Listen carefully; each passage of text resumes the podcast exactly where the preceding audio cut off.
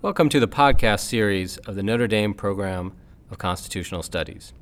The program of Constitutional Studies here at Notre Dame fosters research and teaching on the philosophical principles of constitutional government and the American constitutional tradition. Enjoy today's podcast. Uh, my name is Philip Munoz. I'm the director of the Constitutional Studies program here at the University of Notre Dame, and uh, I'm absolutely thrilled. Uh, you can join us uh, online. Uh, we have a large audience, and I know some of you are being added here as, as I speak. Uh, my only regret is that we can't be together in person. Um, many prayers for um, uh, everyone watching. I hope everyone is, is in good health. Um, I'm absolutely thrilled. I, I have been reading uh, Professor Snead's book uh, the last few days. It's excellent. Um, and I'm thrilled uh, with the panel we put together. Uh, it should be a great event and thrilled that you can join us. Uh, just a few thank yous and uh, a few announcements. Uh, I want to thank uh, my staff, especially Soren Hansen and Jen Smith. Soren's really the person running everything, all the technology. I'm a bit incompetent in this, so thank you very much, Soren, and thank you, Jen. Uh, an announcement, we have, we just scheduled an event, in fact, this morning, um, on two weeks from Thursday, Thursday the 29th, we're gonna have two Washington insiders, Henry Olson from the um, uh, Washington Post and uh, Ray uh, Teixeira, who will be speaking on the 2020 election. Join us again in two weeks. And then next week, we actually have RJ Pestritto from Hillsdale College. He'll be lecturing on the political thought of Woodrow Wilson. You can learn why Woodrow Wilson was canceled at Princeton. Uh, but today, uh, it's uh, I'm just thrilled that we can be focusing on one of Notre Dame's best professors, my good friend Carter Snead's book. we have an all-star panel. Uh, I'm going to uh, introduce um, Annalie Fernandez. Uh, we have a tradition here at the program that we have students introduce our panelists. So Annalie Fernandez is a junior, political science and pre-med major, and she's one of our Tocqueville fellows. And Annalie will introduce our panelists. Professor Marianne Ann Glendon is a Learned Hand professor of law at Harvard University. In the past, she has served as a U.S. ambassador to the Holy See, as a member of the U.S. Commission on International Religious Freedom, and as part of the U.S. President's Council on Bioethics. Her research interests focus on human rights, comparative law, religion, and culture. Her works include A World Made New, Eleanor Roosevelt and the Universal Declaration of Human Rights, and most recently, The Forum and the Tower, How Scholars and Politicians Have Imagined the World from Plato to Eleanor Roosevelt. Rod Dreher is a senior editor at the American Conservative. He has written for the Wall Street Journal, the Weekly Standard, the Los Angeles Times, and more. In addition, he has appeared as a political commentator on CNN, Fox, MSNBC, and other networks. He is the author of the Benedict Option on the strategy behind preserving faith and traditional values in modern society. His most recent book, published last month, is Live Not by Lies, a manual for Christian dissidents. Ross Douthat is an op-ed columnist for the New York Times and co-hosts the Times Op-Ed podcast. He was previously a senior editor at The Atlantic. He is the author of several books, including his most recent work, The Decadent Society, How We Became the Victims of Our Own Success, which examines modern Western culture. Professor Snead is a professor of law and of political science here at Notre Dame. He is also the director of the DeNicola Center for Ethics and Culture. His research in the field of public bioethics has been widely published in venues such as the Harvard Law Review Forum, the Yale Journal of Health Policy, and the Journal of Medicine and Philosophy. His latest publication is the book, What It Means to Be Human, The Case for the Body in Public Bioethics, which is the subject of our panel today. Please join me in welcoming our panelists. All right. so Phil, am I up?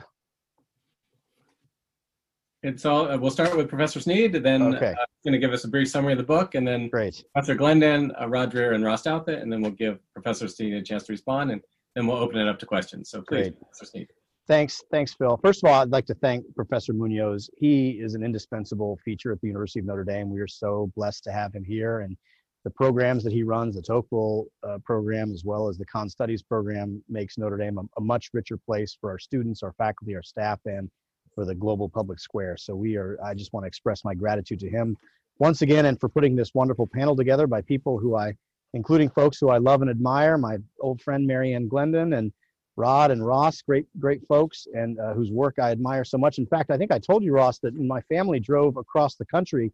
We listened to the Decadent Society, and it was literally your voice, that your dulcet tones that we heard for about 14 hours in each direction. And it was, uh, and it was, it was weird, but it was great. so it's a wonderful book. So everybody should read that. And obviously, uh, obviously Rod's new book is is making a lot of waves, and I'm excited to read that. Everybody should pick up a copy as well. And I'd like to thank you, Anna Lee, for your wonderful introductions of everybody, and Soren, uh, recent graduate who who's uh, working with uh, Professor Munoz to help support this, uh, who's a fellow at, at Professor Munoz's center. Um, so. It's. Uh, I'm not going to speak for very long. What I'd like to do is just to sort of set the table here and lay out the general themes of the book uh, and then and then enjoy the comments and reflections of my colleagues and have some good conversation and all the wonderful folks who have joined us today uh, from various remote locations. Uh, the book itself, uh, as you know, is titled "What It Means to Be Human: The Case for the Body in Public Bioethics," and it makes two claims. It makes a methodological claim and it makes a substantive claim. Uh, the methodological claim that it makes relates to what I take to be the richest point of entry into understanding any question of law or public policy, and that is through the lens of what I call anthropology. When I say anthropology, I don't mean the scholarly discipline, I mean what Walker Percy meant when he famously said that everyone has an anthropology, there is no not having one. If a man says he does not, all he is saying is that his anthropology is implicit, a set of assumptions he has not thought to call into question. Um, Walker Percy was talking about the basic understanding of what a human being is, and what constitutes human flourishing. And my argument, my methodological argument in the book, is that this is the most interesting and rich point of entry. We teach all of our students here at the University of Notre Dame Law School that law is irreducibly normative. It aims at goods to be pursued and harms to be avoided. And so it's essential that our students and that our lawmakers and our judges and our policymakers understand the law at the level of that normative foundation, what the law aims to do, whether those are goods that we embrace, whether those are harms that we're genuinely concerned about. But at a level more deeply still is the question of what the law assumes a person to be and in what constitutes our shared thriving and our individual thriving. Law exists for the sake of persons, it exists for the protection of persons and for uh, to promote their flourishing. And that being so, it, it necessarily follows that the law has to have an ex ante premise about what and who a person is and what we owe to each other. And it's it's the task of this book to show, first of all, that that is a, a fruitful method of understanding the law, which I believe it to be. And then I take that inductive analytic approach and I apply it to what I call the vital conflicts of American public bioethics. Now, again, uh, public bioethics is a term of art that I use in the book to refer to the governance of science, medicine, and biotechnology in the name of ethical goods. It is meant to be a species of law and public policy, not merely a field of inquiry, which is bioethics sort of more generally understood as a term.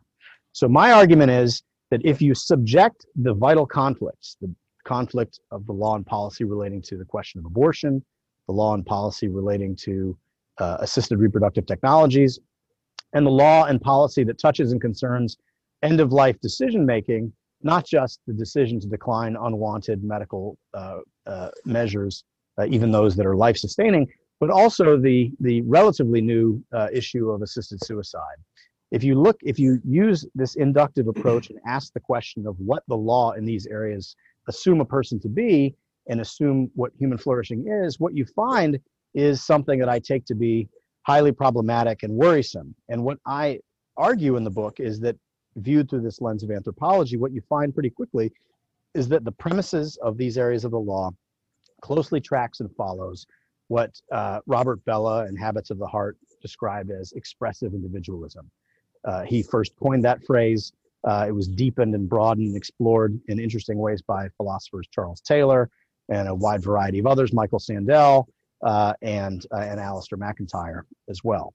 Uh, and the argument is that these areas of the law assume that a person and that the, the, the fundamental personal reality is the atomized individual self that is the that's where the individualism piece comes in um, whose highest flourishing is is is express is is achieved through the interrogation of the interior of the self uh, to find one's own authentic possibly transgressive individualized truths, and then to express those truths and to configure one's life and one's life course accordingly with the pursuit of those goals in mind. So it's a purely endogenously created, that is created from within, set of destinies and goals that come about through the lonely individual atomized self interrogating and introspecting in the interior of, of, of his or her uh, consciousness. And this is this is a, a vision of the person that should be recognizable to Americans. It was certainly recognizable in the studies that Robert Bellah undertook uh, in terms of doing hundreds of interviews with Americans who taught who understood their lives through this lens. And I in the book I, I try to, to to to construct a sort of an intellectual genealogy where this came from, looking to uh, really the work of Charles Taylor, uh, who has a really interesting series of observations and reflections in, in a number of books that really roots it into you know, reaching all the way back to uh, Rousseau and and and some of the innovations in Rousseau's philosophical reflections, and then sort of generalized through uh, the romantic movements, the literary and artistic movements, and then become sort of personalized um, in the 1950s and 1960s, where the mo sort of and adopted outside the artistic community and shared by normal people here in the United States, and for whom sexual expression becomes an essential mode of that of that expression. The expressive individualist anthropology, as I said, sees the atomized uh, an individual isolated self as the fundamental unit of reality It identifies people with their wills uh, and their desires. Uh, and so it, it strongly prioritizes cognitive powers and regards other aspects of, of human life, the body, for example, as merely instrumental to the pursuit of the of the projects of the will. And moreover, um, not only is the body instrumental towards those goals and sort of accidental and instrumental to those goals, and therefore it's sort of dualistic philosophically speaking, but also it regards other human relationships as instrumental to those goals.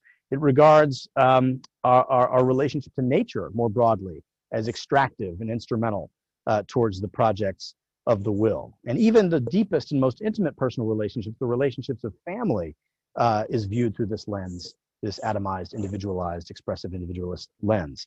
It rejects conceptions of what philosophers call teleology, namely that the natural world and the natural phenomenon that we observe have any value in terms of uh, guiding our understanding of the world and what we are and what we should be.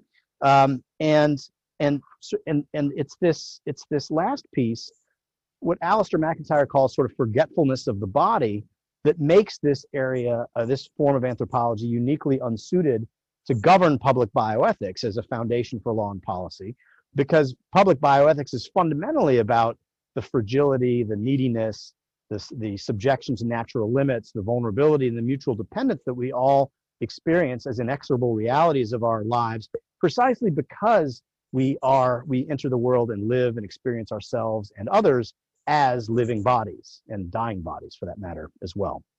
And so with this sort of flattened, reduced anthropology of expressive individualism, which by the way does you know express important truths about human particularity and human freedom. I'm not meaning to say that it's there's no truth at all in that account of what we are. It's certainly not a full account of what we are. And when you integrate this as a foundation for the law of abortion, the law of uh, assisted suicide, and end of life decision making and the law of assisted reproduction, what you say, what you see in these legal contexts is a kind of framing, first of all, of uh, a world of strife, of isolated strangers locked in in a struggle or perhaps in collaboration, but more frequently in struggle with one another to pursue their own individual projects. And we see that obviously in the context of abortion, where the relationship of mother and child is is dissolved into a a struggle, a zero sum conflict between two strangers, between uh, a, a, a, woman who in, in has the status of legal personhood and something that's less than a person. And uh, that framing itself doesn't capture the lived reality of parenthood, of family, of human life. And as a result, it distorts and corrupts the law that grows off of that or grows from that from that analytic foundation. The same is true of assisted reproductive technologies, which is characterized primarily by the absence of law rather than uh, legal strictures, but it creates a certain kind of freedom that reflects the freedom of expressive individualism. And then the same is true where we project the image of the flourishing cognitive mind at the top of its the top of its powers onto very vulnerable and needy uh, folks in the context of end of life decision making, and it corrupts and bends and distorts the legal principles and doctrines that emerge from that. And so what I argue is that we need what I call an anthropological corrective, drawing upon the work of the wonderful Alasdair MacIntyre, trying to think about what's necessary for the flourishing of embodied beings for whom this kind of neediness and finitude is a is an integral part of our experience and to and to be able to see our unchosen obligations which don't exist through the lens of expressive individualism to vulnerable others most notably the elderly children born and unborn and the disabled. Uh, and so looking to Alasdair's thought on this who doesn't really hasn't ever really written about bioethics um, uh, looking at his work in the book dependent rational animals and his reflection on what's necessary for the flourishing of embodied beings I draw upon what he calls the virtues of acknowledged dependence, um, which are necessary to build up a um, uh, what he calls the networks of uncalculated giving and graceful receiving, which are unintelligible through the lens of expressive individualism. And the virtues that he points out uh, that are necessary for this include the virtues of just generosity, hospitality, uh, what he calls misericordia, accompanying accompanying others in their suffering. Those are the those are the acknowledged virtues of of uncalculated giving. There are also virtues of of of, of graceful receiving. The principle of which is uh, the, the, the number one of which, of course, is gratitude. Uh, gratitude, openness to the unbidden, solidarity, uh, uh, tolerance of imperfection, uh, uh, honesty, respect for the dignity of others. And you could really summarize all of these virtues under the aegis of the goods of authentic friendship, where we learn, first of all, we benefit as embodied beings from the support of these networks, people making our good their good without any hope of compensation or recompense. Um, and then, so we depend on these for our survival, but then we sort of learn to become the thing that we're supposed to be by becoming active participants in these networks of uh, uncalculated giving and graceful receiving. Um, and uh, become what we what we're meant to be, which is to say, as embodied beings, we're made for love and friendship. And I argue for the reintegration of these goods and principles into the foundations of law and public policy so that they can fill out the lived reality of those areas and allow us to care for those who are especially vulnerable, um, uh, whose lives are touched by, by all of these areas. So that's kind of a long uh, winded account of what the book says. Um, and with that, I will turn the, the conversation back over to Phil and to hear from my wonderful interlocutors. Thank you very much, Carter. Uh, Professor Glendon, you're up next. Thank you. Good afternoon, everybody. I have to say, this is such a pleasure to be participating in this discussion, especially since this work of Carter's is a natural outgrowth of work that he and I participated in many years ago with the Presidential Council on Bioethics. And I'm looking forward to the discussion, not only because Carter's book is a, such a clear presentation of the law governing these three areas assisted reproduction, assisted suicide, and abortion. And in fact, uh, um, much of American law is affected by his uh, uncovering of the implicit images behind that those three bodies of law. Uh, but I think that the, the greatest, even, even for someone like myself who has studied these areas, I think uh, it was a revelation to me to see how he uncovered, exposed, examined, and critiqued the underlying assumptions, the underlying pictures that we have in mind when we talk about the difficult issues. Now, according to Carter, we would do better thinking about all these issues if we kept in mind the fact that human beings have bodies. Now, I have to admit that um, this body business, Carter, is a bit of a challenge for me as the descendant of Yankee Congregationalists and Irish Gypsies. So I'm going to do my best.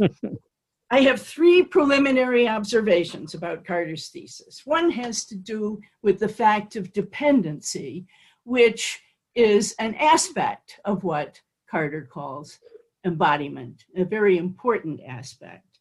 The second concerns the puzzle of how it is that ethical theory and law comes to pay so little attention to such obvious aspects of human existence as dependency and embodiment. And the third is a reflection, a worried reflection, an anxious reflection on Carter's belief that we can turn this thing around. So, a few thoughts about dependency. In Carter's critique of the excessively individualistic concept of personhood that has been so influential on bioethics, he occasionally mentions its neglect of dependency. And the more I think about that point, the more important it seems to me to his thesis. How can a bioethics built on a concept of the individual as free and self-determining, how can that kind of bioethics help us with the hardest questions that nearly all of us face in that area, in view of the fact that nearly all of us spend significant parts of our lives in situations where we are not free and self-determining or only partially self-determining. We begin in the longest period of dependency of any mammal. Then as adults, we spend, most of us, much of our lives in relationships where we depend on others and others depend upon us. And with increased longevity, more and more of us spend more of our lives as dependent or partially dependent elderly persons. And as much as we like the idea, and, and Carter is right, we love the idea of the free self-determining individual, not many of us can live that way all the time. And by the way, that's just as well, because as Aristotle teaches us in the politics, the man who is completely self-sufficient is either a beast or a god. So I'm easily convinced by Carter's critique of the image of personhood that underlies much of bioethics, which leads to my second observation, which is really a question. How do we account for the influence of expressive individualism to use Carter and Alasdair's term, on certain areas of the law when it is so out of whack with lived realities. I don't think that we can blame it all on trickle down from philosophers or from the habits and attitudes of elites. I fear that the good part of the answer is closer to home and what Ross calls the decadent society, uh, in the massive social experiment that was undertaken in several Western countries in the late 20th century. That experiment had many causes, but the intersection of two of them was particularly fateful, in my view. The separation of sex from procreation with the aid of the birth control pill, and the less well-known demographic phenomenon known as the marriage squeeze. What is the marriage squeeze? That's what happens when there is a shortage of males or females in the usual age range for marriage in a society. And that's what happened when the unusually low birth rates during World War II were followed by the unusually high birth rates in the baby boom after the war. Now, when those babies, think about the dates here, when those babies entered the dating scene, when was that? The mid 1960s there were not enough boys born during the war years to provide husbands for the usual age range, one to three years older, for nearly 2 million girls who were born in the first year of the baby boom, first three years of the baby boom. That was enough of a deficit to play havoc with all the demographic indicators. It was enough to play havoc with traditional patterns of behavior in the areas of sex and marriage and family life and it played more than a trivial role in the sexual cultural revolution that followed. What is particularly interesting here from the point of view of public bioethics is the large increase in childless households.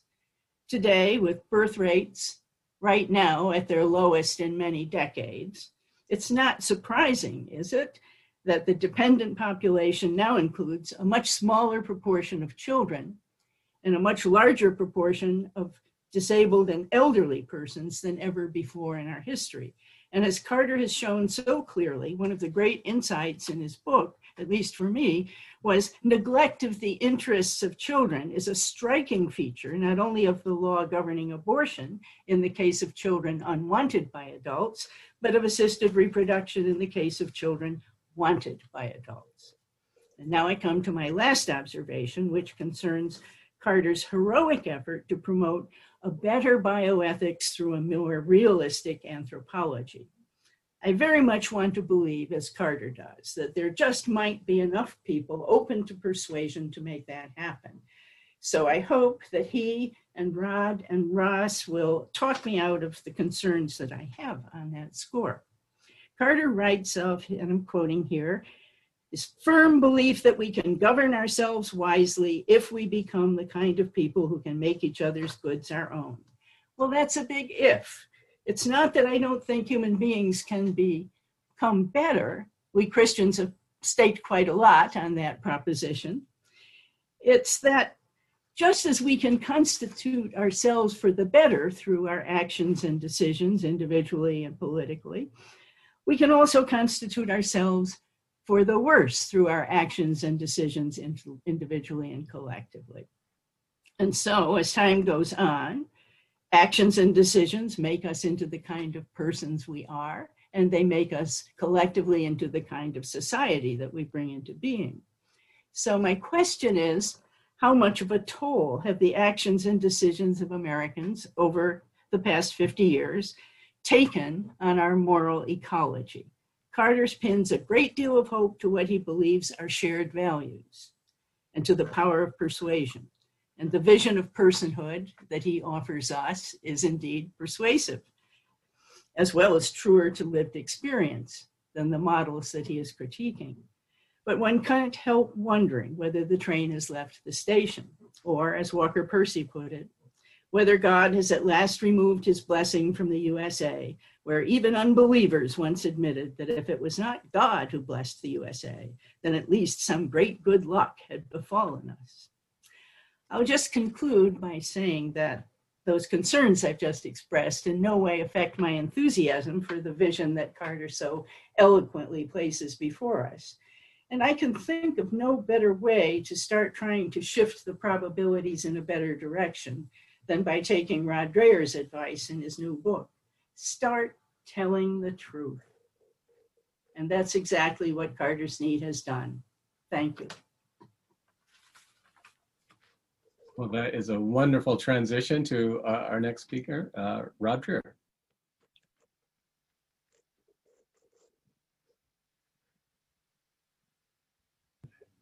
There, can you hear me now? We can hear you now. Good.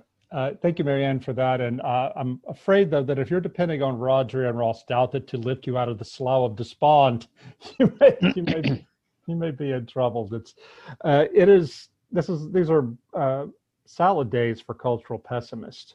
Uh, but one of the, the most important things that I learned from Carter's book is that in my own work uh, in recent years, I've focused mostly on what happens to a civilization that loses God. Carter's book makes me wonder what happens to a civilization that loses man.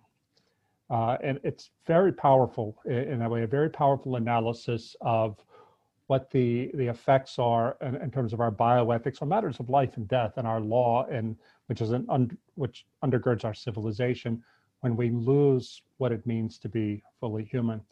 I'm reminded of a story that I, tell in my new book, but uh, it's it's really prophetic. I think it's something that happened to me when I was in Budapest uh, a year or two ago, doing some research for this book. I was on a tram riding through the city with a young Catholic, uh, my translator. She had been married four years, had a young son at home. She was telling me how difficult it is for her in in her life in Hungary today just to talk to friends about the things she's struggling with as a wife and a mom. Even her Catholic friends have trouble relating to what she's saying. She said, I, I, start telling them about the things I'm, the difficulties I have. And the first thing they say to me is, Oh, you know, leave your husband, put your kid in daycare. Everything will be great. Be you, you be you. She said, I try to tell them, I, I'm happy being married. I'm, I'm happy being a mom, but it's not happiness all the time and I just want to help to talk to you to help me find out a way to bear the struggle of of being a wife and a mom. And she was really struggling, my friend, to articulate what she wanted to say. And I looked at her and said, "It sounds like you're struggling for the right to be unhappy." She said, "That's exactly it. Where did you get that?" Well, I showed her it was from Brave New World, where this is the thing that the totalitarian, the dystopian society in Brave New World grants to everybody perfect pleasure all the time. You don't have to worry about the body. And uh, the rebel, the dissident in this world, is a man, John the Savage, who tells the world controller that he's fighting for his right to be unhappy. That's a very, very difficult sell in our society today, in our technological society, where you know, emotive, uh, expressive individualism, as Carter says, is at the center of how we think about everything. Um, in a situation like that, in a con- cultural condition such as ours, the body and all of its travails is an obstacle to liberty. That's how it's perceived. And that, that is the water in which we all swim. I, uh, there may be somebody watching here, a reader of my blog, who emailed me earlier today when I promoted this, this meeting on my blog. He said that he's a high school teacher. He said that none of his students, even the evangelical Christian ones in his class, understand what's wrong with expressive individualism. Uh, they can't even grasp that there might be anything problematic with it. In a similar way, a professor told me once that he can't get his students in his college classes to understand why Brave New World is actually a dystopia. We shouldn't want to live like that. And that's because expressive individualism and hedonism it has become come to the center of American life, and that's the story we tell ourselves. That, and this is a story that is repeated over and over again in our popular culture that to become truly who you are is to be freed of any unchosen obligation, even your own body, that gets in the way of your will. Um, that's, I think, why transgenderism. You don't bring up transgenderism in the book, Carter, but I it could have you could have brought it into the book because uh, it also talks about body and nature and limits, transgenderism, and how it can be overcome, they believe, and advocates believe, by technology and will. I think that this is why transgenderism has been so quickly accepted by this society, uh, is because of the anthropology of expressive individualism. It's also why I think euthanasia is uh, is going to be well accepted. Why we probably won't get very far on abortion, even if God willing, Roe v. Wade is overturned. But I, I, think that anything that challenges the anthropology of expressive individualism, people not only oppose it, but they just don't understand it. I think the heart of your critique, Carter, and this is what I got most out of it, is when you quote Alasdair MacIntyre, who says, uh, and you quote him saying this, I can only answer the question, What am I to do? if I can answer the prior question, Of what story or stories do I find myself a part? There's so much wisdom in that because as i was saying earlier the stories that we tell ourselves in this society are all stories in which individuals brave individuals have fought against uh, those who would hold them back and hold them down and fence them in. I think frankly we're going to have to tell better stories in this society. Uh, and this is you talk about law and how we have to reform the law. It's absolutely an important project but it can't be the law alone or politics alone that that do this because these things are really i think downstream from culture. We have to tell better stories that re- more reflect or better reflect the truth of who we are. I think of a story another story i tell in live not by lies about Kamila Bendová. She is a philosopher an older woman now in prague she and her late husband Václav were leaders with Václav Havel in the Czech resistance she and Václav uh, Benda were the only Christians in that circle. And when I, when I was in her apartment in Prague asking her how she and her late husband raised six children to be faithful Catholics uh, in the most atheistic country in Europe under the pressure of Soviet style communism, one of the things she told me was that she read to her kids all the time, two hours a night at least. I said, What did you read? She said, I read them the old myths, I read them classic literature, and I read them a lot of Tolkien. Tolkien? I said, why Tolkien? She said, because we knew that Mordor was real, and we knew that the story of the elves and the dwarfs and all the hobbits, all those fighting Mordor, that was our story too. Well, what Kamila was really telling me is that part of the resistance to totalitarianism was not only pointing out what is bad in the world and what needs to be changed, but also feeding the moral imagination of young people and reminding them of who they are and who we are as human beings, not only as Christians, but as human beings, and giving them uh, a, a, a strong foundation in the good, the true, and the beautiful. finishing your book, Carter, that it reminded me of the role that people like like I like me, the role we have to play in this project you outline. I don't know anything about the law. You're a law professor. You're analyzing the law, but I can see that we're running on parallel tracks and trying to help remind people in this expressive, individualistic, decadent society about who we really are. Um, I think that we have to, uh, uh, in, in my book, Benedict Option, I'll finish on this. Uh, I quote Christian Smith, one of your colleagues there at Notre Dame, a sociologist of religion, talking about how the church, uh, what it has to do to recover from this decadent uh, society that is saturated with expressive individualism. He says, quote, churches should offer a true alternative transcendent story. If they can't do that, if they remain saddled with moralism, then they better hang it up now.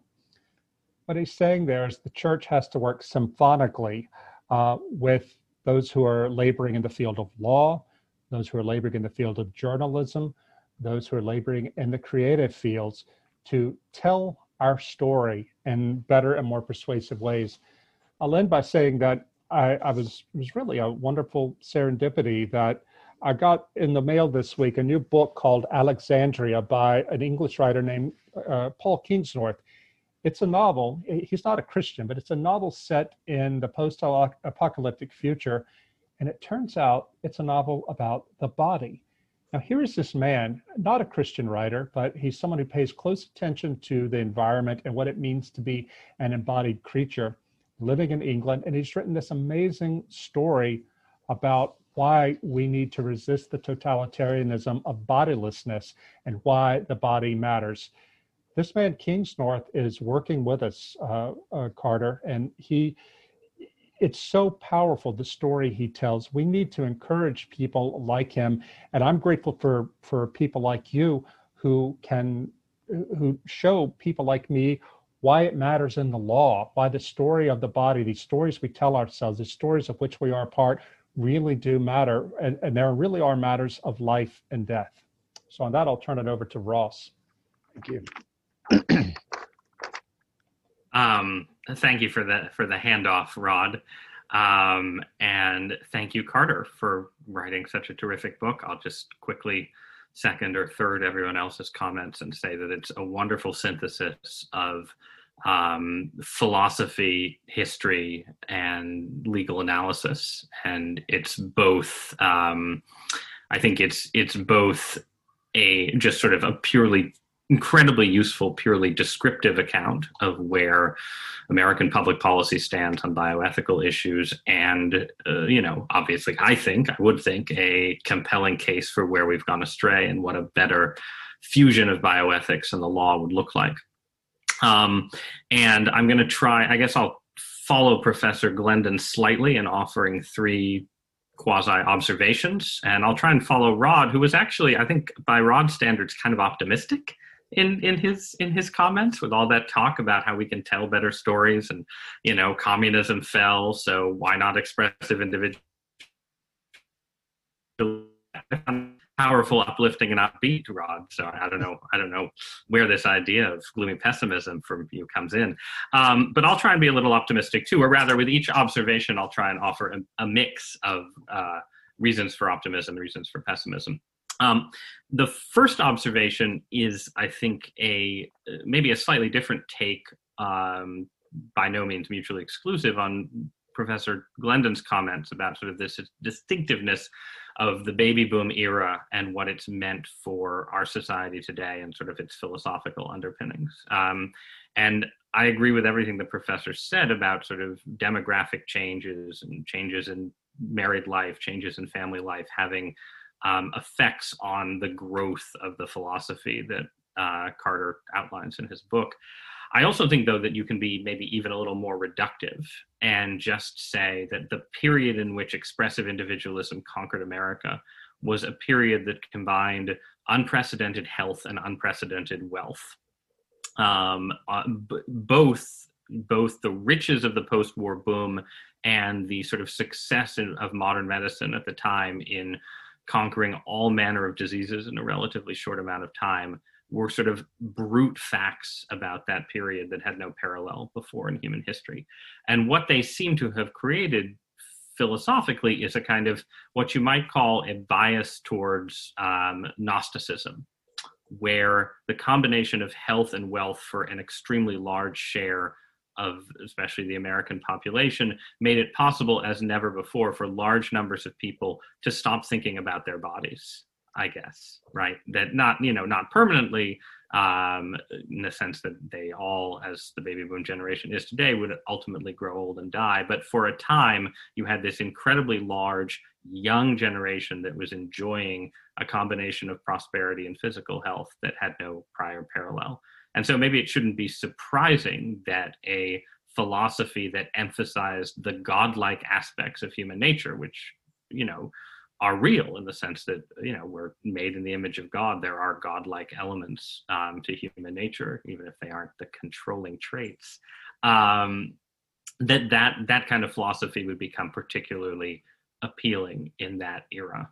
Um, and if you wanted to be, um, if you wanted to be, in a weird weird way, sort of optimistic out of pessimism um, from that analysis, you would say, well a few things have changed from that era to this one. Um, one is just the simple fact that you know Western society has grown old in ways that you know sort of qualify as decadence under my definition and have all sorts of bad consequences. But one possibly positive consequence is that uh, you know the reality of mortality as a shadow over you know what was once the sun-kissed you know permanently youthful baby boom generation is a kind of collision with the realities that expressive individualism denies.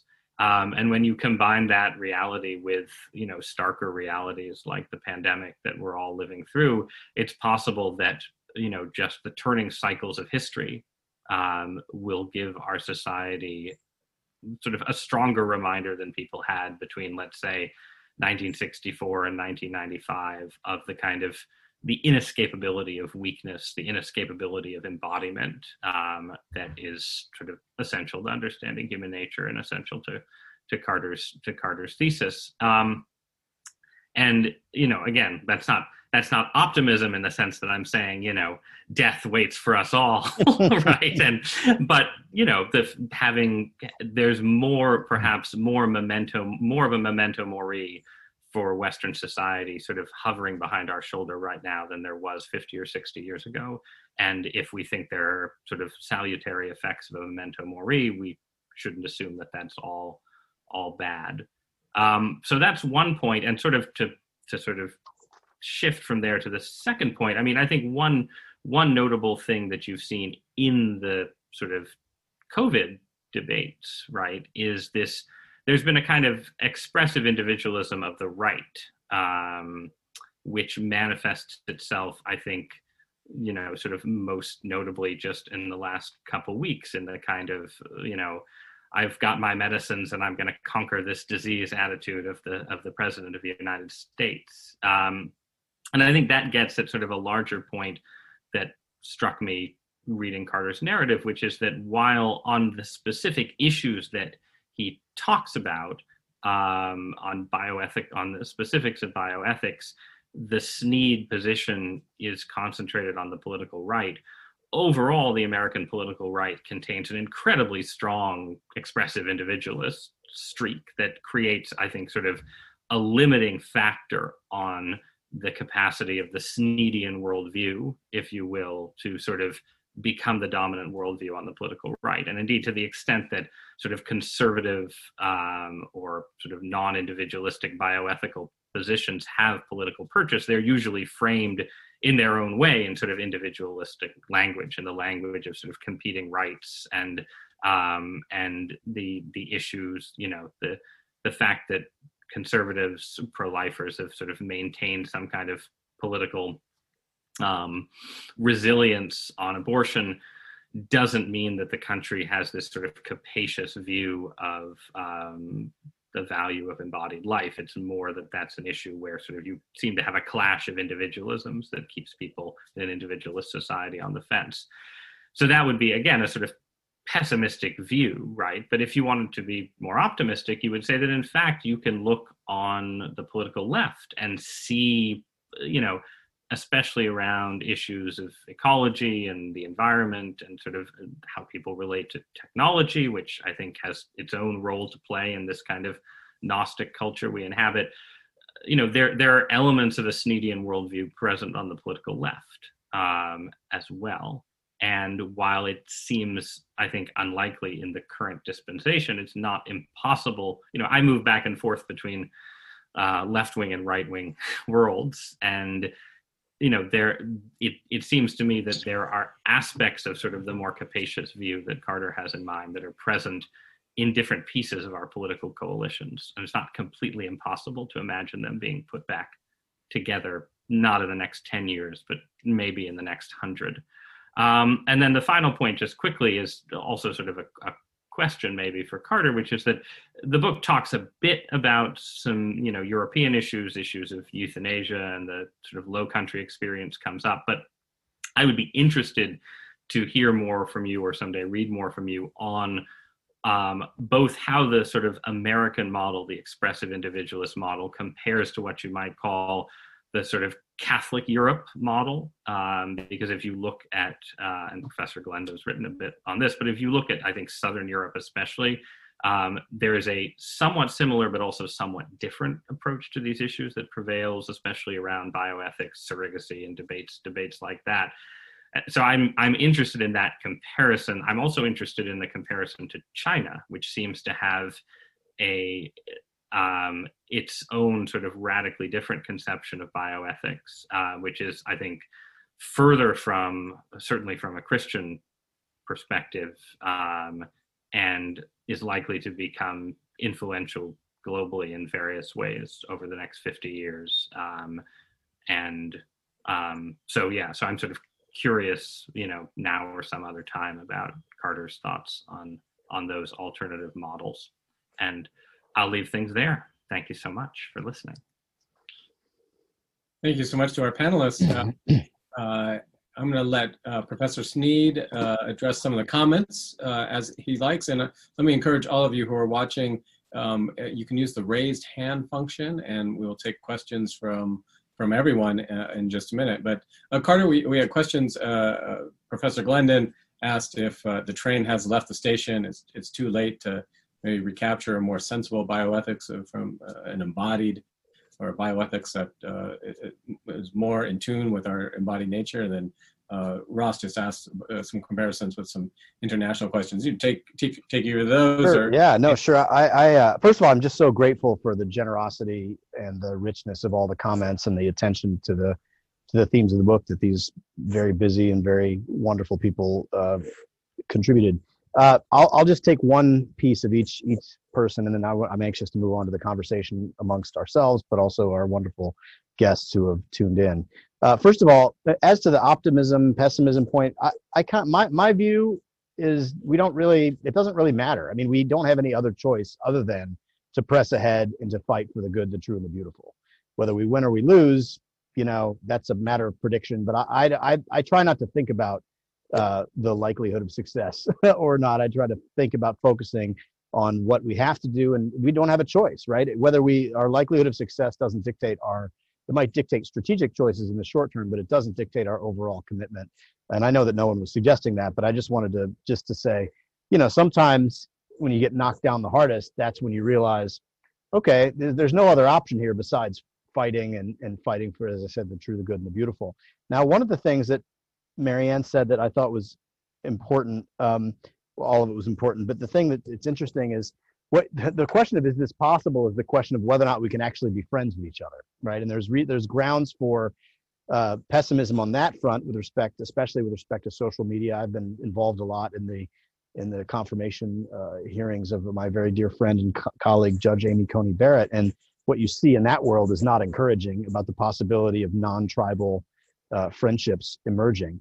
But it's important, it seems to me, and I try to make this case in the book, that the things that we have to do, the practices that lead us to the possibility to, to, to raising our gaze upward from the interior self are practices that take you outside of yourself and the practice that does that in the most um, direct and, and comprehensive way, it seems to me, is the is the is the practice of being a parent, and that's why it's worrisome uh, to hear about the the rise of childlessness. Uh, it is be, it's becoming apparent that transformed me into a self-involved. I mean, I'm still a terrible person, but I'm a I'm a less terrible person than I was before, by virtue of the fact that it really doesn't draw you out of yourself in a way, and there's a kind of uncalculated giving towards one's child that transforms your way of thinking about everybody that you interact with. And this this comes up in kind of a funny way. I mentioned it in the book, and this relates to Rod's point about the importance of art uh, as a witness. You know, so in Steven Spielberg's Close Encounters movie, at the end of the movie, the guy Richard Dreyfuss, and I don't want to spoil it for our viewers, but I'm going to.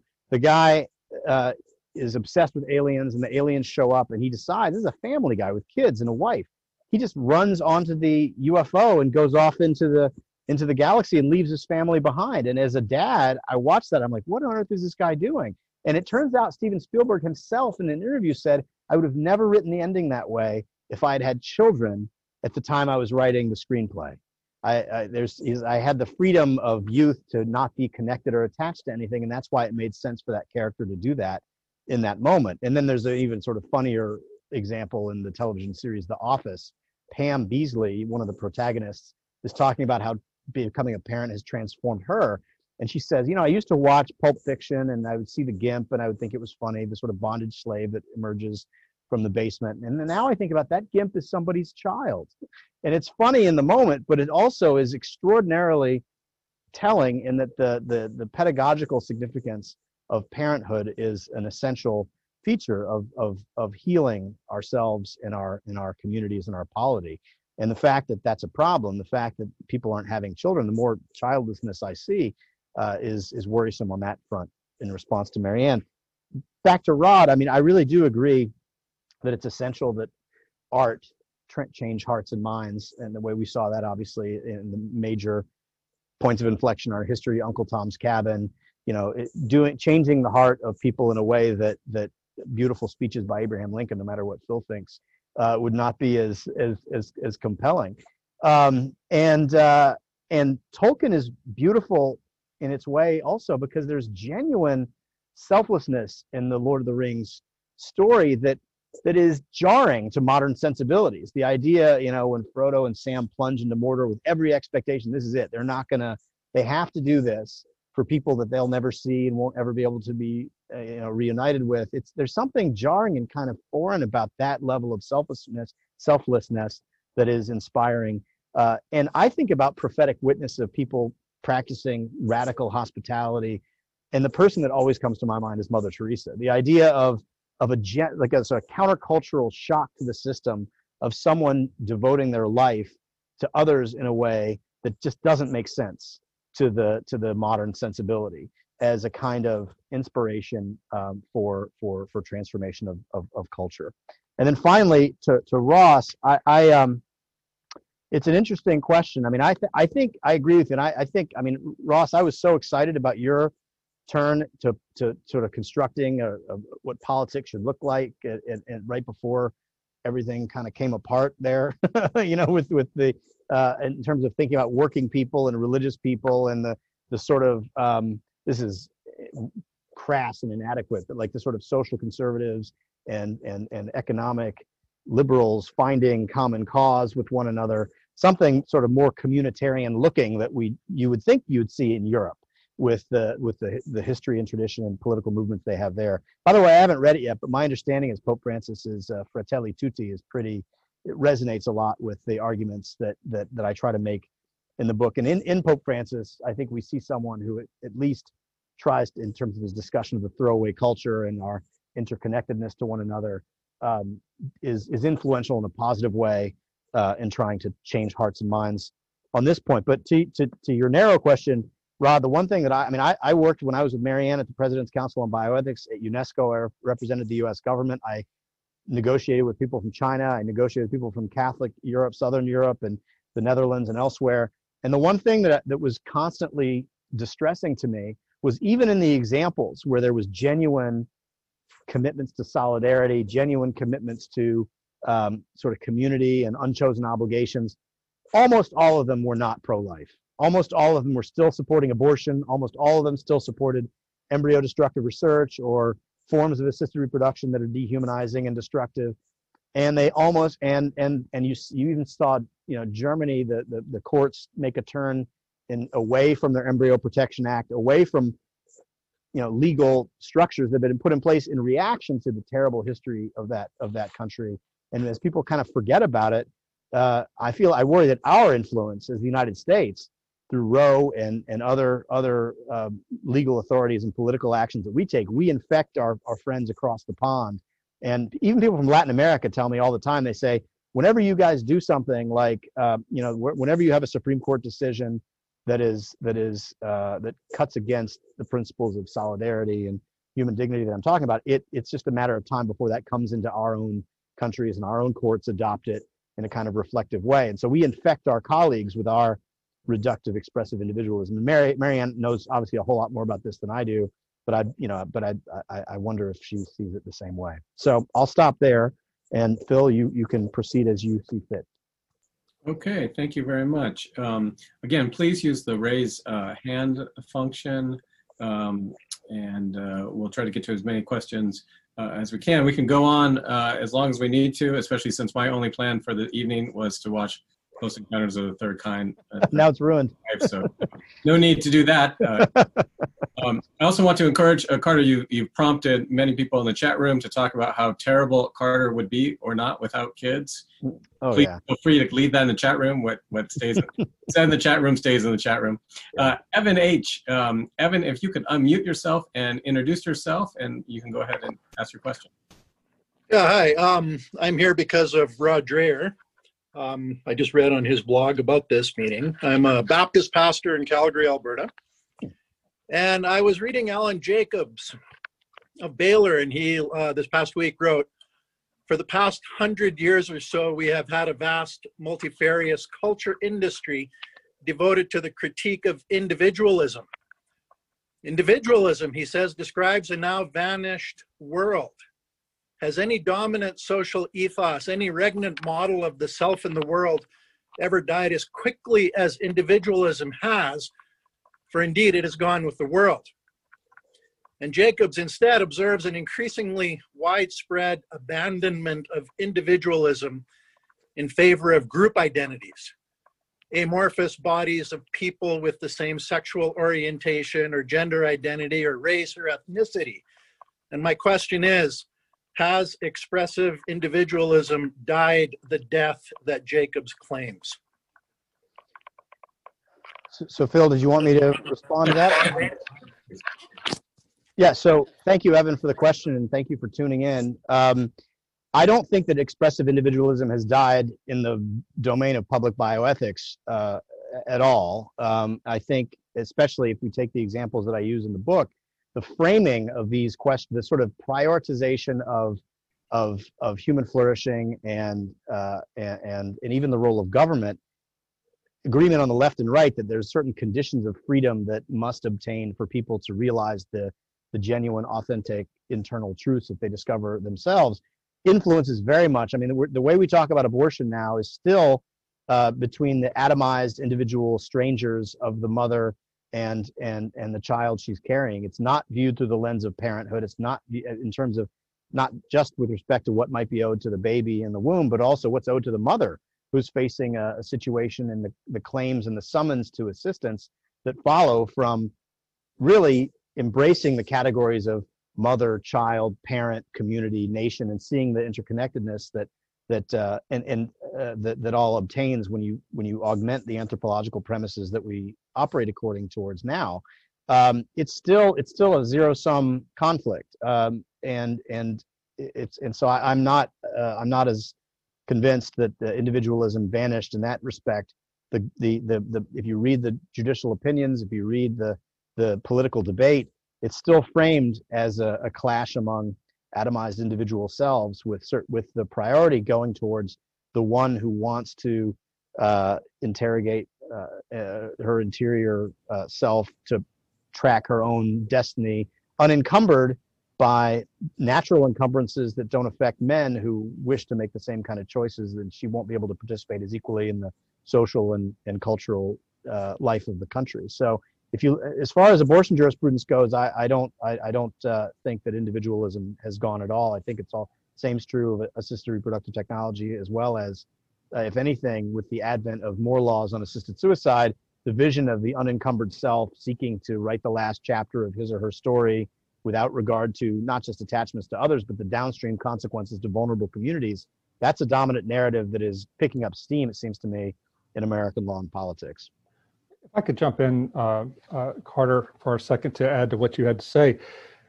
I didn't read Alan Jacobs' piece, so I'm not exactly sure what he's saying, but I, I think that there may be something to that in the sense that radical individualism is not something that ordinary people can fully sustain for long.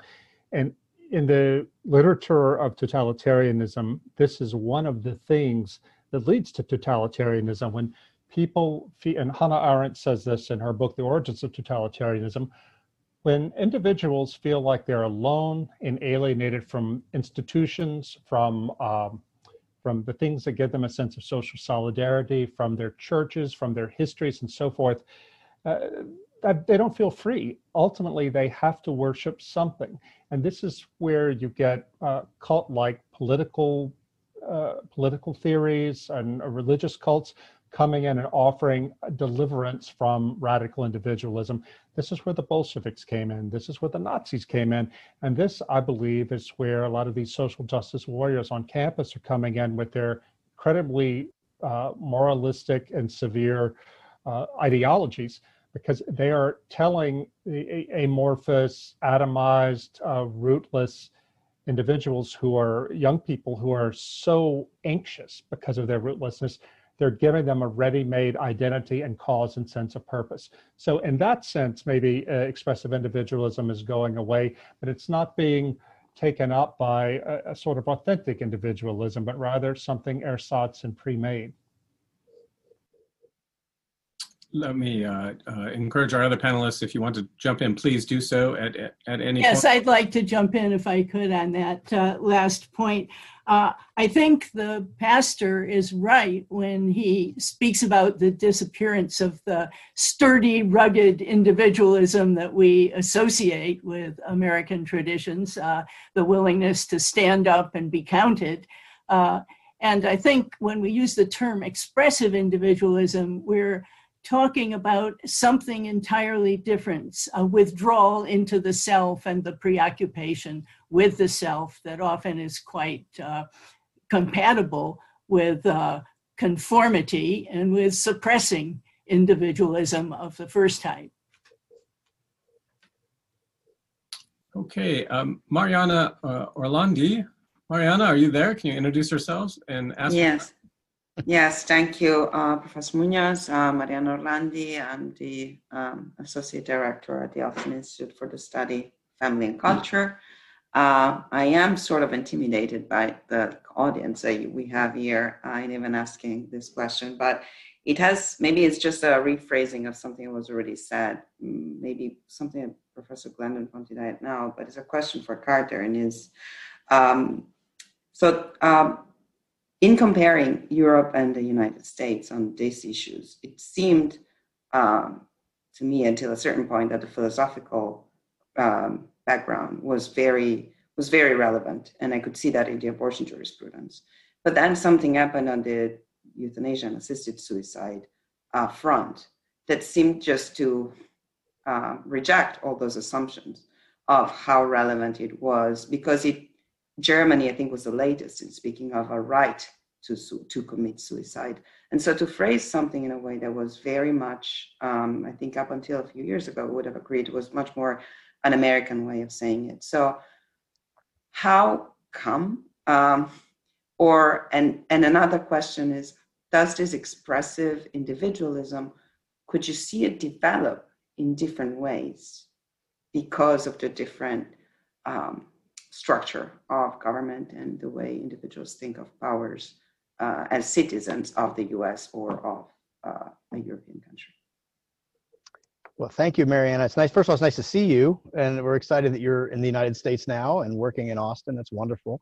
Um, here's one thing that is an encouraging point, and, I think the two instances not that long ago involving the two babies, Charlie Gard and Alfie Evans, who were severely disabled children whose parents were struggling against uh, the hospitals and local authorities in the United Kingdom.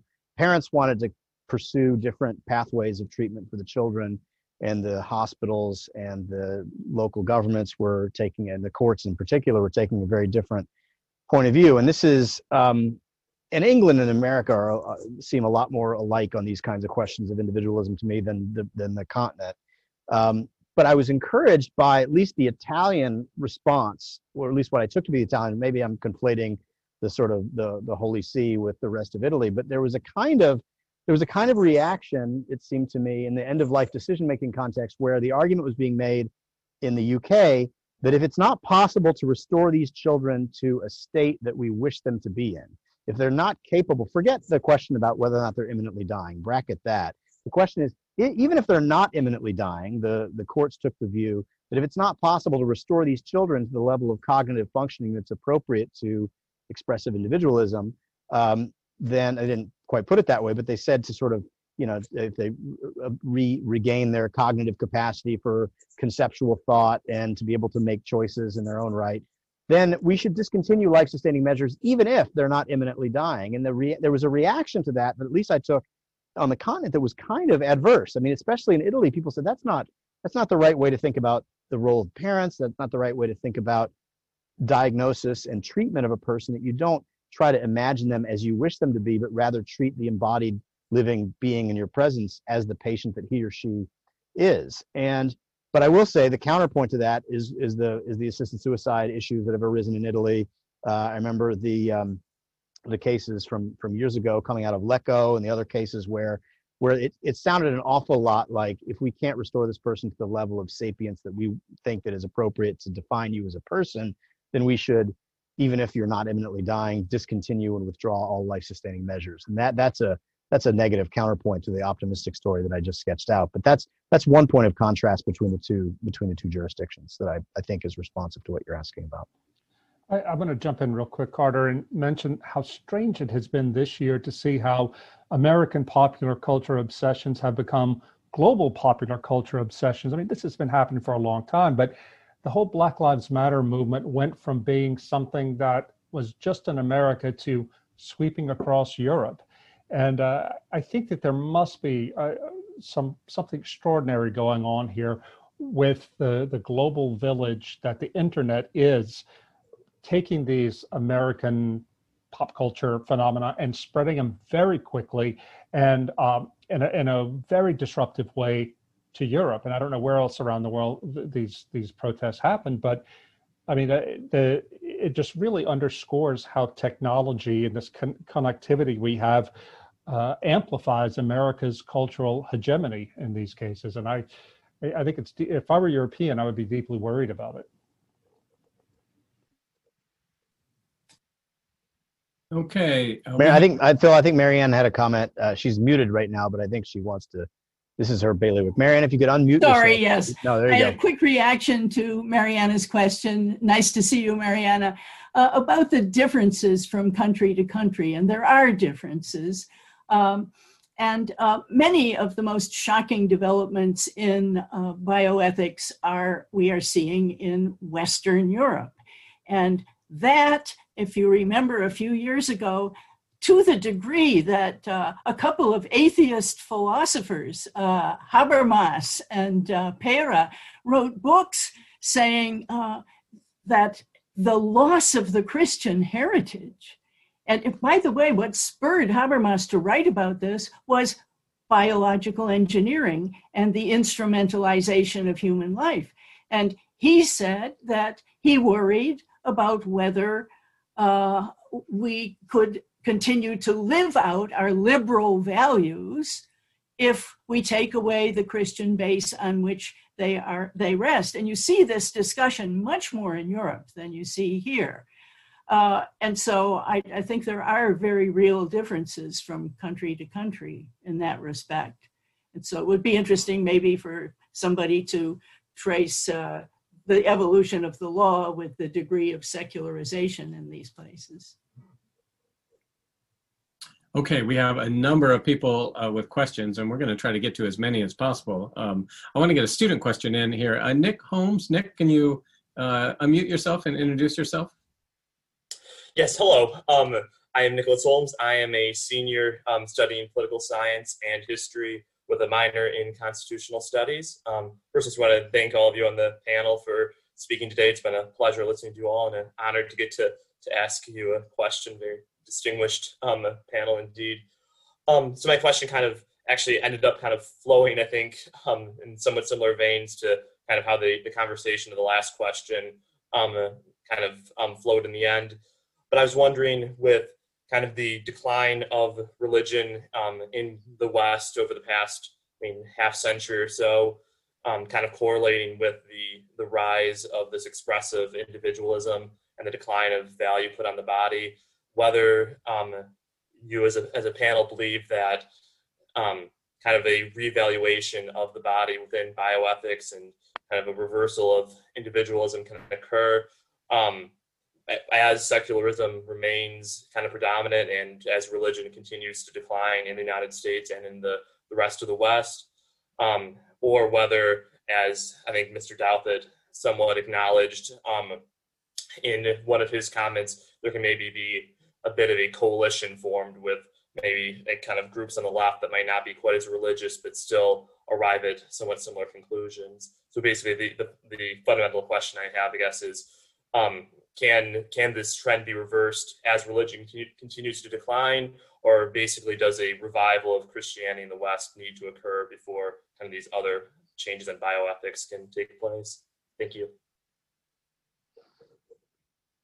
Yeah, thanks for the question, Nick. That's a big question, of course. Um, and I, I think well, I mean, for one thing, I, I am not sure that religious fervor and sense of and this is and this is I think picks up what Rod was saying. I don't think it actually declines. I think it just shifts.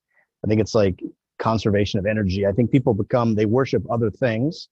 Uh, they worship the, and the and the expressive individualism is effectively the worship of, of the self, right? The unencumbered self and the dreams and plans that one creates and the future that that one pursues, um, regardless of how one sits embedded in community, family, culture, and so forth.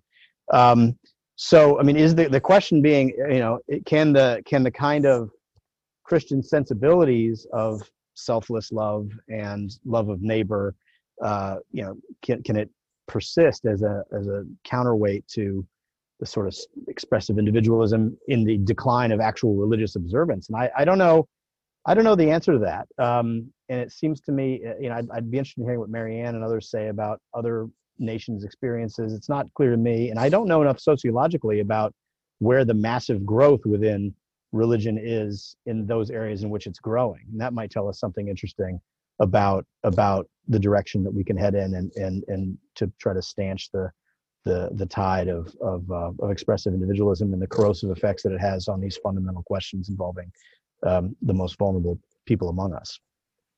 Any of the other panelists want to get on on this? Yeah, I'll well qualified to speak. Yeah. Well, I don't know.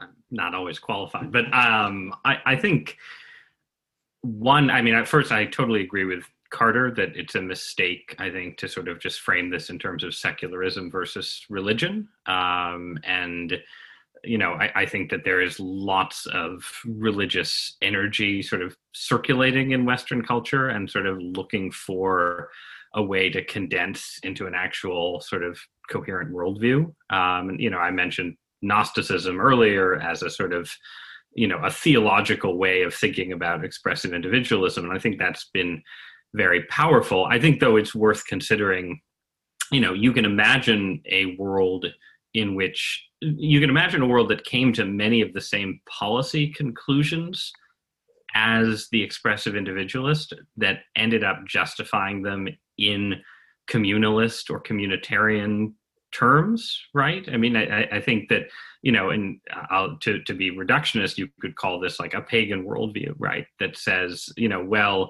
euthanasia is good not as an expression of sort of perfect self-determination but as a you know reality that as we age we need to sort of embrace death you know i mean it's like the the movie Midsommar, right? Uh, where it's you know the sort of the the pagan cult where people throw themselves um, off a cliff at age 72 or something, right? I mean, that's that's a kind of that's a vision that's sort of communalist and communitarian and focused on the body, but sort of radically different from the the Christian tradition. And you know that so I think that that's a possibility that sort of you know the instead of the Benedict option, the midsummer option is a possibility sort of worth keeping in mind that it's not clear that we'll always have this dynamic of a kind of residual Christianity making one set of claims and a kind of expressive individualism making another. You could have some transformation that desecularizes Western society in various ways,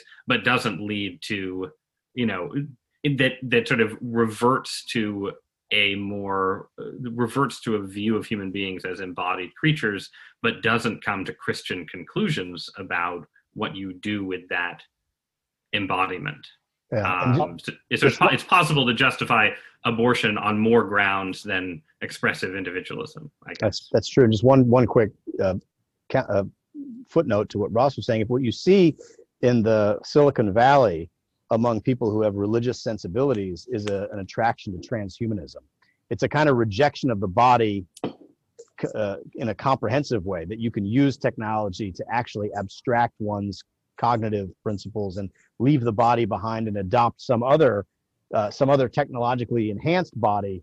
Uh, so there, so it's and it's it, if you read the transhumanists, it's very very much a religion. It's not it's not just uh, it's not just a secular response to human limits and natural limits. Well, I would say too, Carter, that we can't forget what Christian Smith has said most powerfully that religion in America has been completely overtaken by what he calls moralistic therapeutic deism, which is just sort of God is in heaven, he wants us to be happy and nice, and that's about it. Uh, Smith said that that is across every religion. So we can't look at Christianity as any sort of bulwark against expressive individualism, when in fact, Christianity and other religions in this culture have been colonized by expressive individualism. I would say, uh, I'll end by saying that this the book I mentioned earlier, Alexandria, has a pagan uh, religious order as the one who are who's holding onto the truth in this a millennium into the post-apocalyptic future. They are pagans, but it takes a religion to hold them together, whatever the religion they've been able to cobble together out of the ruins to keep them uh, strong against transhumanism, which is the big temptation there. So uh, yeah, it, it, could. It may not be Christianity. Whatever. Uh, you know, I hope that there's a Christian revival, but it can't be the sort of expressive individualistic Christianity that we have now. It may end up being another religion, but it has to be a religion that values the body. I have to compliment uh, Rod. He's the first panelist in uh, the program's history who has a brand new book and yet has is hawking someone else's book. Richard Doerflinger, you're you're up next. Sure. Unmute yourself and introduce yourself. Oh, am I, Richard. am I heard now? Hi. Uh, actually, this uh, this dovetails well with what Carter just said about the transhumanists. When I worked for uh, Catholic Bishops Conference in public policy, I was always looking for what's the next issue where people are not dug in yet in their polar polarities, uh, and and uh, that's how we passed some of the things we did manage to pass in federal law, like a ban on patenting human embryos. You know, and the Democrats would say, "Who would want to patent a human embryo?" And then the biotech industry would react to our proposal, and they'd find out that some people did, but uh, they felt kind of yucky about it, and we passed it. I think uh, from from the experience I just had t- taking part in a webinar on human genetic engineering, that is still one of those issues. Uh, there's there's concern about especially germline human gene editing uh, from the United Nations, which says it's probably contrary to human dignity, and that's a very rich uh, field there. Well, if it's against human dignity, is that grounded in human nature, and why is there something givenness about human nature that is not subject to our autonomous aspirations?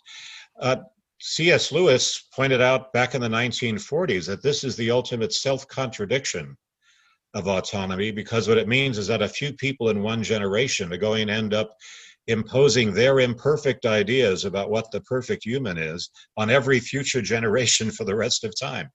And there's been a lot of concern about getting the maximum uh, maximum uh, diversity, including theology. Even the scientists are saying we need theologians too, commenting on the dangers here. My uh, my favorite movie on this is not Brave New World because people just don't they do not connect with a totalitarian society that would do things that way.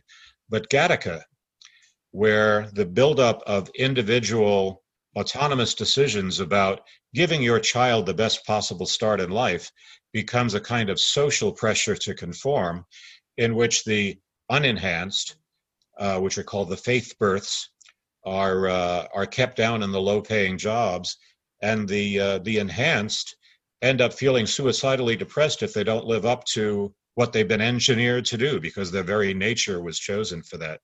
I think this is a very rich area for people from uh, from a richer idea of human nature and human dignity to comment on. And I just wanted to uh, propose that for any comments you may have. Richard, it's so good to see you. You're all the way on the other side of the continent these days. I'm so happy. For those of you who don't know, Richard Doerflinger is, is the was the represented the U.S. Conference of Catholic Bishops on pro-life issues for many, many years. There's no one who knows more about those issues than Richard does. No one who's done more for uh, human dignity and the common good than Richard has. I don't want to embarrass you, Richard, but it's all true.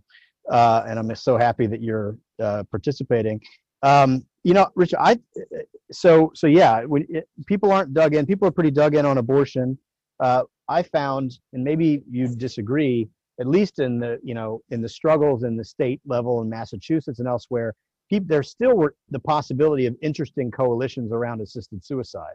People who uh, left and right coalitions, people who who oppose assisted suicide, not because they in principle think that a person shouldn't be able to make that final sort of existential choice, but out of concern for the downstream consequences of the most vulnerable populations, the elderly, uh, the disabled, people and, and, you know people who are in uh, discrete and stigmatized minorities that are socially disfavored.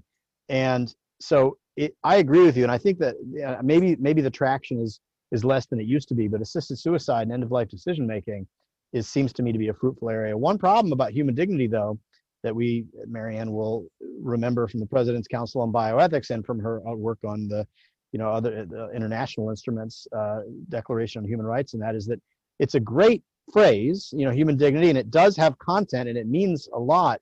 But when we were at UNESCO, we were negotiating the Universal Declaration on Bioethics and Human Rights. Uh, you can see the, the derivative title from the, the famous one.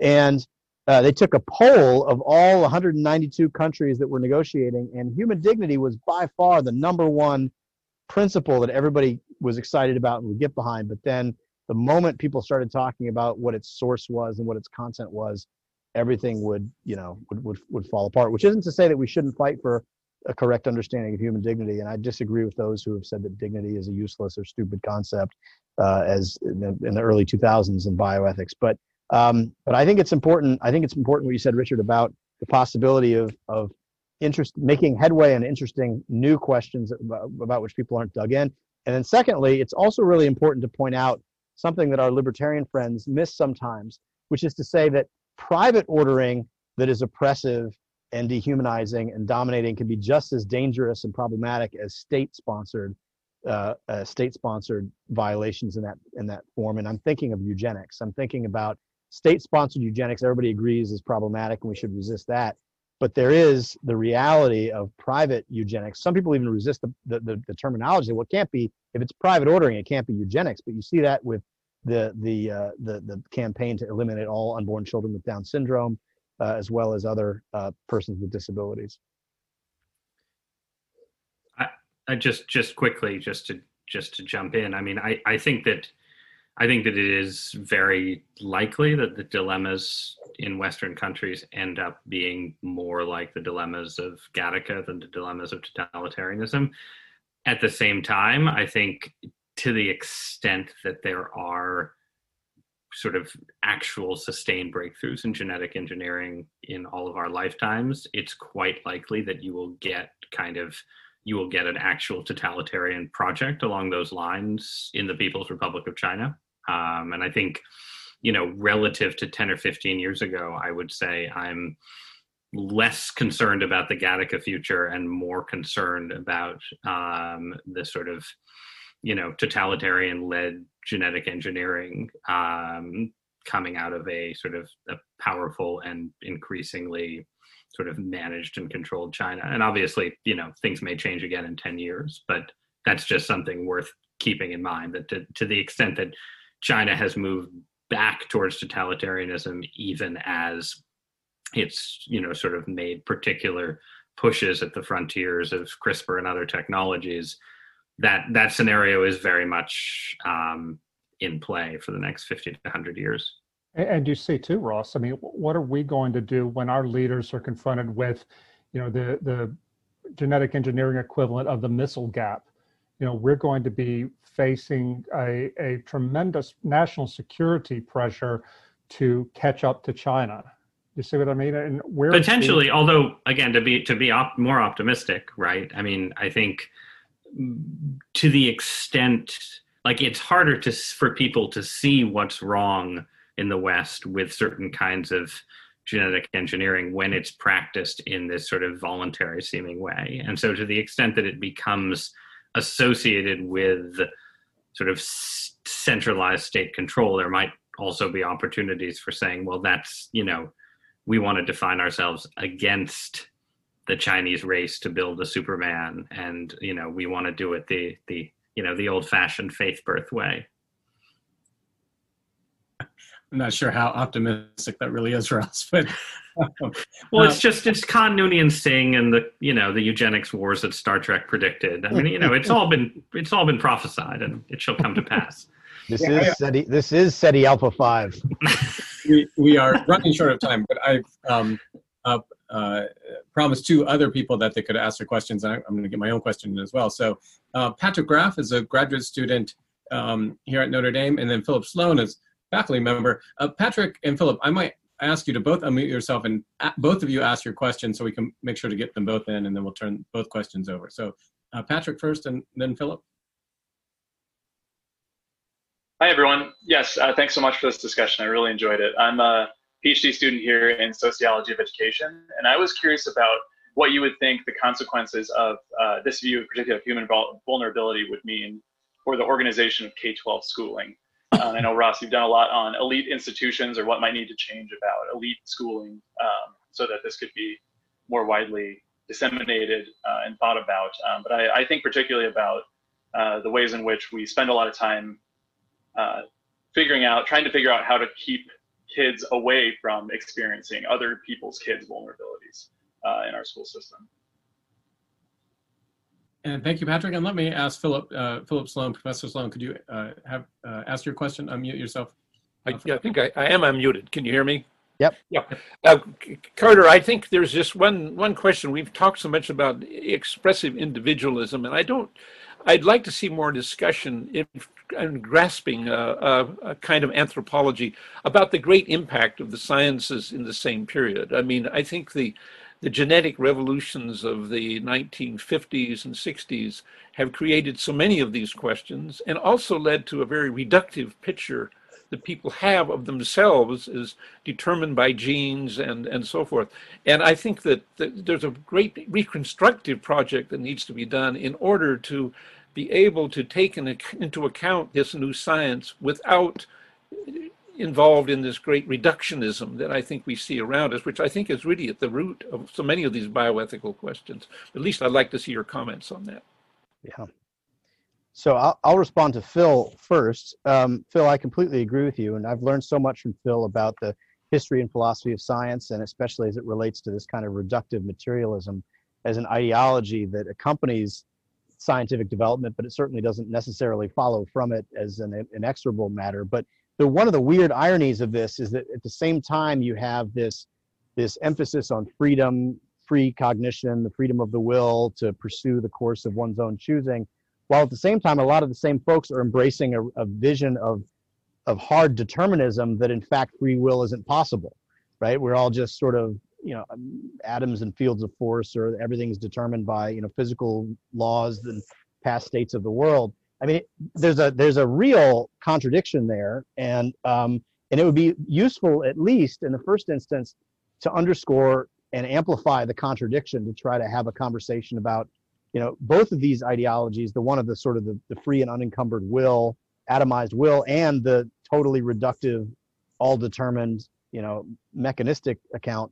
They're both they're both highly problematic. They both lead to serious violations of you know the, the vulnerable and the weak and the dependent and they, and but they're frequently held and they they literally directly contradict one another but they're held frequently by the very same thinkers and so it it's valuable and you know, there's not a, a way to do justice to the to reconcile the issue or to, to, to point a way forward. And I've written a lot about the notion of reductive materialism as it as it involves policy and political decision making and this sort of listen to the science. I believe in science. Uh, don't don't infect science with politics and how incoherent that is when you understand science and politics. And thanks to your uh, writing as well, Phil.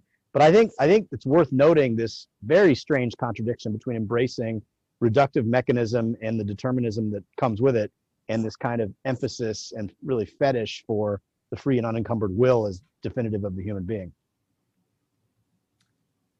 Um, I'll, I'll say something quickly about the about the first question. I mean, I think two two things could be said. One is that there's no question that the the structure of meritocracy, this you know the sort of funneling of people with particular talents into self-segregated environments increasingly dominated by the manipulation of symbols and digital technology sort of feeds into gnosticism in in all kinds of ways um, the and therefore a project of sort of deconstructing the meritocracy could in theory also be a project of sort of re-encountering um, embodiment that you know there's a sense in which you know the i mean this is again a case study in how different things play out right? But like sort of walt whitmanian views of america are more embodied right in in various ways. That sort of old school sort of pantheistic vision of democracy than some of the sort of well some of what carter was just talking about for instance. The the only caveat i would throw out that i think is is useful as kind of a counterpoint to this discussion is that in American education right now, there are many ways in which people with disabilities are treated much better than they were 50 or 75 or 100 years ago in periods when philosophically speaking the view of you know the view views were often maybe closer to um, the the kind of at least from my perspective the theological truth right? Um, and so you you know it's both it's both the case that America as a society has become harsher on people who exist, you know, in sort of these edge states in the womb, you know, in, you know, with, with, in late in life and so on.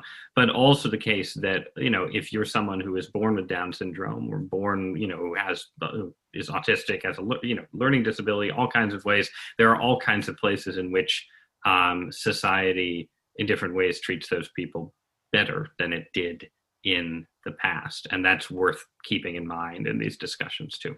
And just one footnote to that, one of the things that I think drives this, or at least the people who have pioneered these wonderful accommodations and these ways of of caring for people with disabilities ultimately end up being extremely powerful elite people who happen to have children with disabilities and that and that that drives a kind of emotional connection and shows the the, the formative role that parenthood plays and you know you stop pursuing you know the brass ring as you designed it in your interior self and you start thinking about creating a world for your children?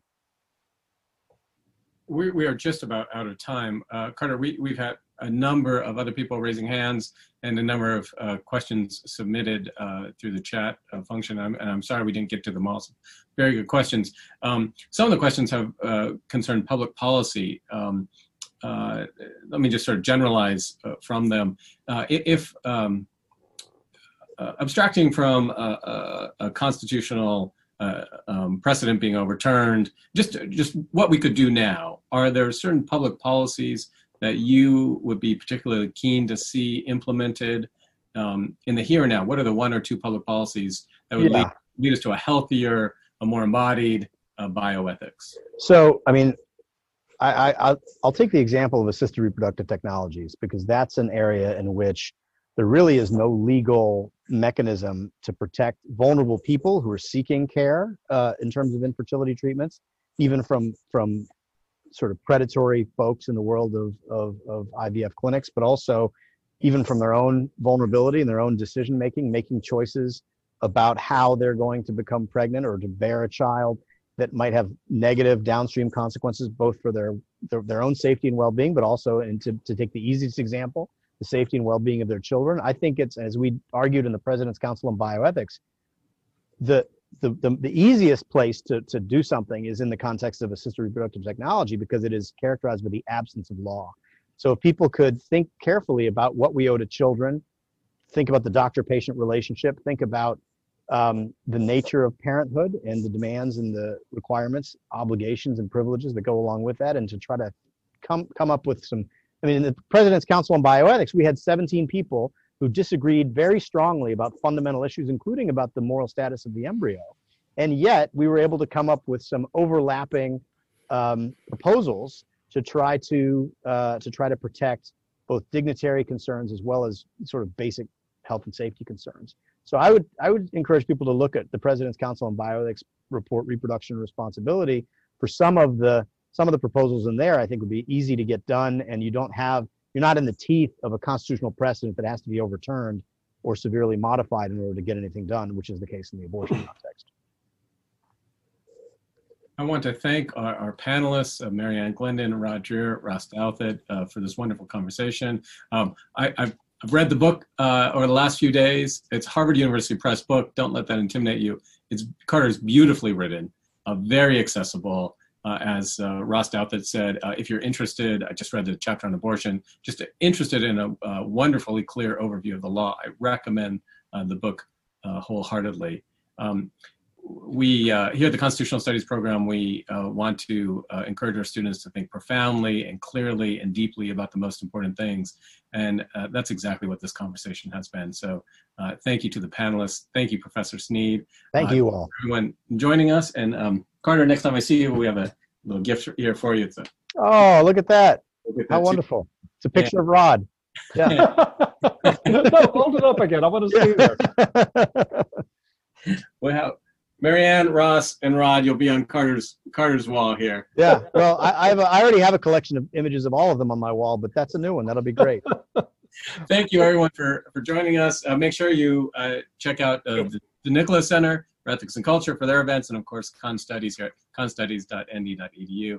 Uh, we hope to see you all again soon, and uh, thank you again for joining us. Thank you all so much. Congratulations, Carter. Very good. Thanks, Bill.